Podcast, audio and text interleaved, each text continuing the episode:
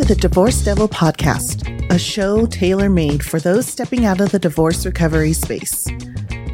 Follow your hosts, David and Rachel, as they dive into the all too familiar shitstorm of the more than interesting end of the road divorce topics, stories, and discussions. While realizing it can be a trying stage, they have been where you are and understand the struggle. And yes, the struggle is real.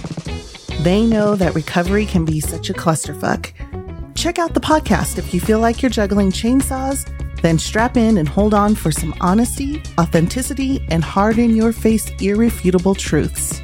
This innovative podcast is not for the faint hearted, so if you can't handle the certain truths, just keep it moving. If you can, welcome to the show. Welcome, everybody out there, to Divorce Devil episode 126. Rachel's not here today, just me today, uh, solo. Kind of scared, but I'm going to get through this knock this out without her helping me, and she'll be proud of me. So let's do this. So, episode 126, I gathered some of our connectors, things we say all the time in our podcast. Uh, so they must be important because we repeat them a lot. So let me go through a couple of them. One of my favorite is put your mask on first. You can't take care of others if you don't take care of yourself. You know, the plane's going down, uh, the oxygen mask drop out of the ceiling. They tell you to put yours on first because you put your kids on first, you're going to pass out in the uh, aisle. So that's my favorite. Put your mask on first. Take care of yourself. Eat right. Exercise. Whatever you got to do to take care of yourself for you to, to be able to take care of others. Uh, another one we talk about a lot is go through the pain. People just want to cure. They want to heal right away. They don't want to do the work. I kind of consider it like a high rise. So you're walking up the floors, but they won't take the elevator. They want to go straight to the 10th, but they need to go through, or you, or they need to go through all the healing from one to 10, floor one, floor two, floor three, floor four. Just go through that healing and it comes out a lot better. Another one, my favorite is uh, if you need professional help, seek it. Don't be ashamed to ask for it. Realize it, accept it, and fix it. Asking for help is not a bad thing, especially men out there. Therapy is awesome. I did it. I did a group therapy uh, in a church-based uh, divorce recovery and, and did really great. It really helped with my anger. Another one of the side notes is we talk a lot about the five languages um, the five love languages rather gifts physical touch words affirmation quality time and acts of service. So if you never read uh, gary chapman's book about the five love languages please get that and see where you are see where your kids are see where your ex was see where your future wife or girlfriend is. It, it really helps in relationships. Uh, another one we talk about a lot is the rabbit hole. Rabbit hole is you start with a negative thought and then another negative thought compounds that thought and you start go down this hole because you just think negatively and, and you and you talk negative and you think negative. And it's sometimes hard to get out of that rabbit hole without help. And once again this is where professional help comes in. If you need professional help, seek it. Communication. That's one of uh, Rachel's favorites. Uh, communications, communication with your ex, communication with the lawyers, communication with your kids, your friends, your coworkers.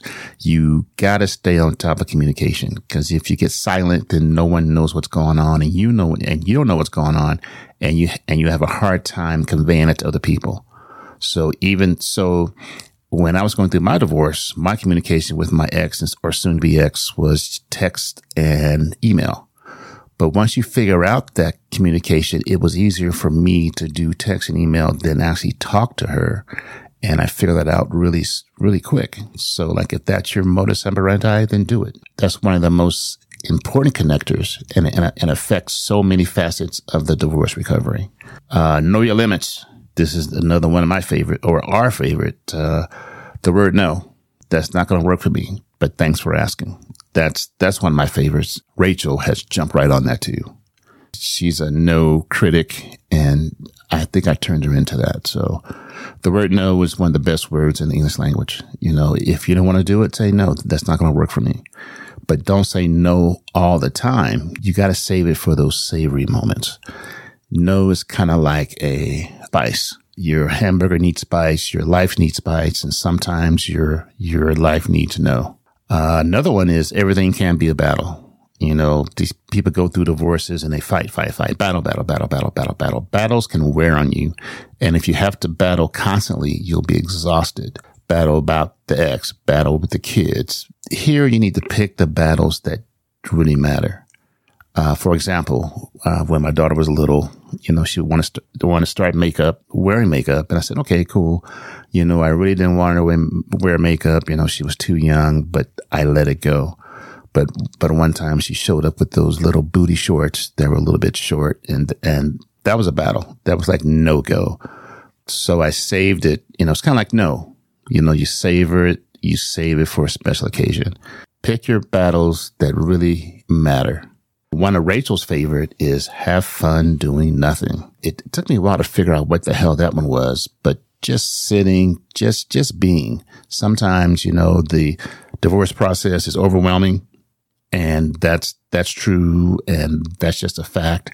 And sometimes just sitting on the couch, you know, looking outside, sitting on the porch, listen to the cars go by, listen to the birds, just being, not doing a damn thing one of our, our funny favorites is the hoe phase. We realize that not everybody goes through this phase. And it's probably not the most positive phase that you go through, but those that do, don't beat yourself for doing it.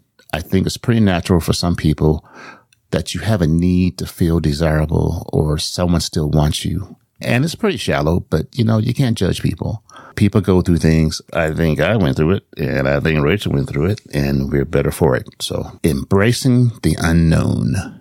Divorce is scary shit. There's a lot of unknowns out there, like raising kids, what's going to happen.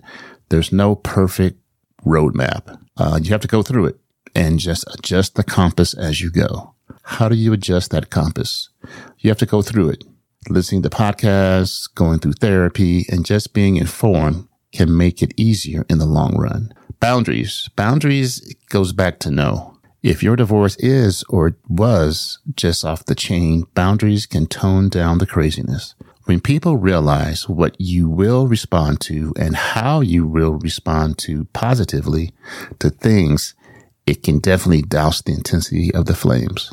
Remember, you can't control others, but you can control how you respond to them. Big point. Huge point. Another one is settling, giving up. Realize there will be times you will just want to give up. That's a great time for a timeout and take a pill chill and take time to regroup with a better mindset later. There's no hurry. Just take your time, sit back once again, sit back, go on the porch, listen to the cars, listen to the birds, listen to the bugs, do something. Watch all these damn moths flying around. One of my pet peeves, using the kids as pawns. God, that just pisses me off.